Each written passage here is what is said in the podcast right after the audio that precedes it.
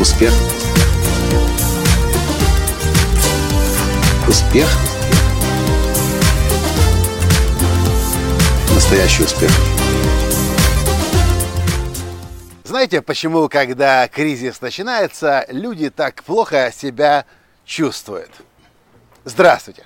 С вами снова Николай Танский, создатель движения «Настоящий успех» и Академии настоящего успеха. Так вот, сегодня в Дании я, изучая факты о стране, вдруг обнаруживаю факт, что Дания, оказывается, по оценкам Организации Объединенных Наций, самая счастливая страна в мире последние много-много лет. Кажется, в этом году только Швейцария победила, а последние годы Дания все время занимала всегда первое место. По этому поводу я даже записал видео-подкаст, который очень скоро вы увидите на моем канале на YouTube.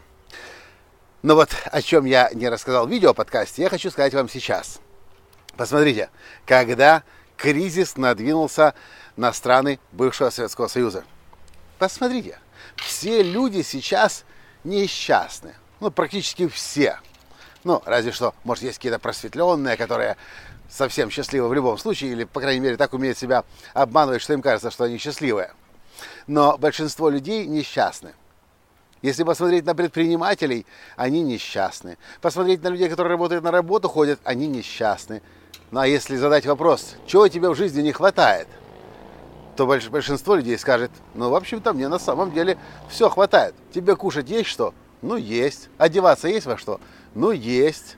Детей можешь содержать? Могу. Родителям помогать можешь? Могу. Путешествовать, ездить можешь?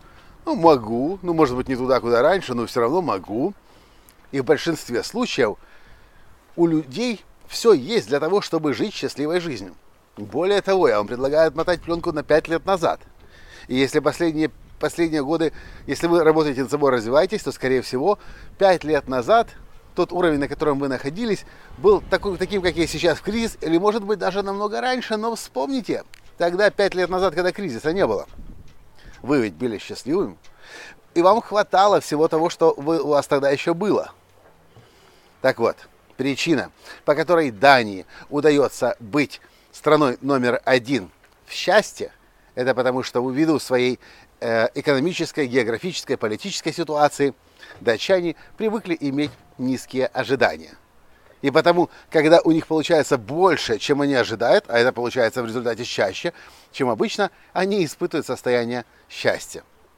Я хочу вам предложить перестать себя винить в том, что у вас сейчас что-то не получается так, как раньше получалось, и так, как вы сами от себя требуете. Поймите, что не все от вас зависит. Кризис, когда случается, часто это макроэкономический фактор, на который вы не имеете влияния. Но посмотрите, ведь вам для жизни это на самом деле более чем достаточно то, что есть у вас сейчас если вы прекратите себя насиловать и говорите, вот я предприниматель, у меня бизнесмен, я бизнесмен, раньше у меня были такие обороты, раньше у меня была такая прибыль, раньше я мог себе это позволить. Если вы прекратите себе об этом все время говорить и напоминать, а скажете, а сколько мне на самом деле это для жизни надо, то вы поймете, что у вас есть все для того, чтобы быть счастливым. Однажды я читал книгу американского предпринимателя Рассела Брэнсона, очень успешного интернет-предпринимателя, инфобизнесмена, который зарабатывает миллионы, миллионы, миллионы долларов в год. И Рассел задает вопрос читателю. Ну, давайте посмотрим честно правде в глаза. Мы говорим о том, чтобы зарабатывать миллионы. Может быть, кто-то даже мечтает о десятках миллионов долларов в год. Ну, а сколько на самом деле для жизни нужно?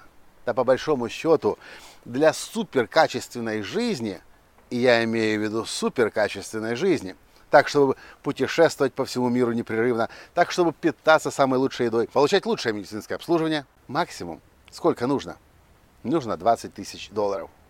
Но я вижу предпринимателей, которые привыкли зарабатывать, к примеру, до кризиса, ну, может быть, миллион долларов и чуть больше, как я.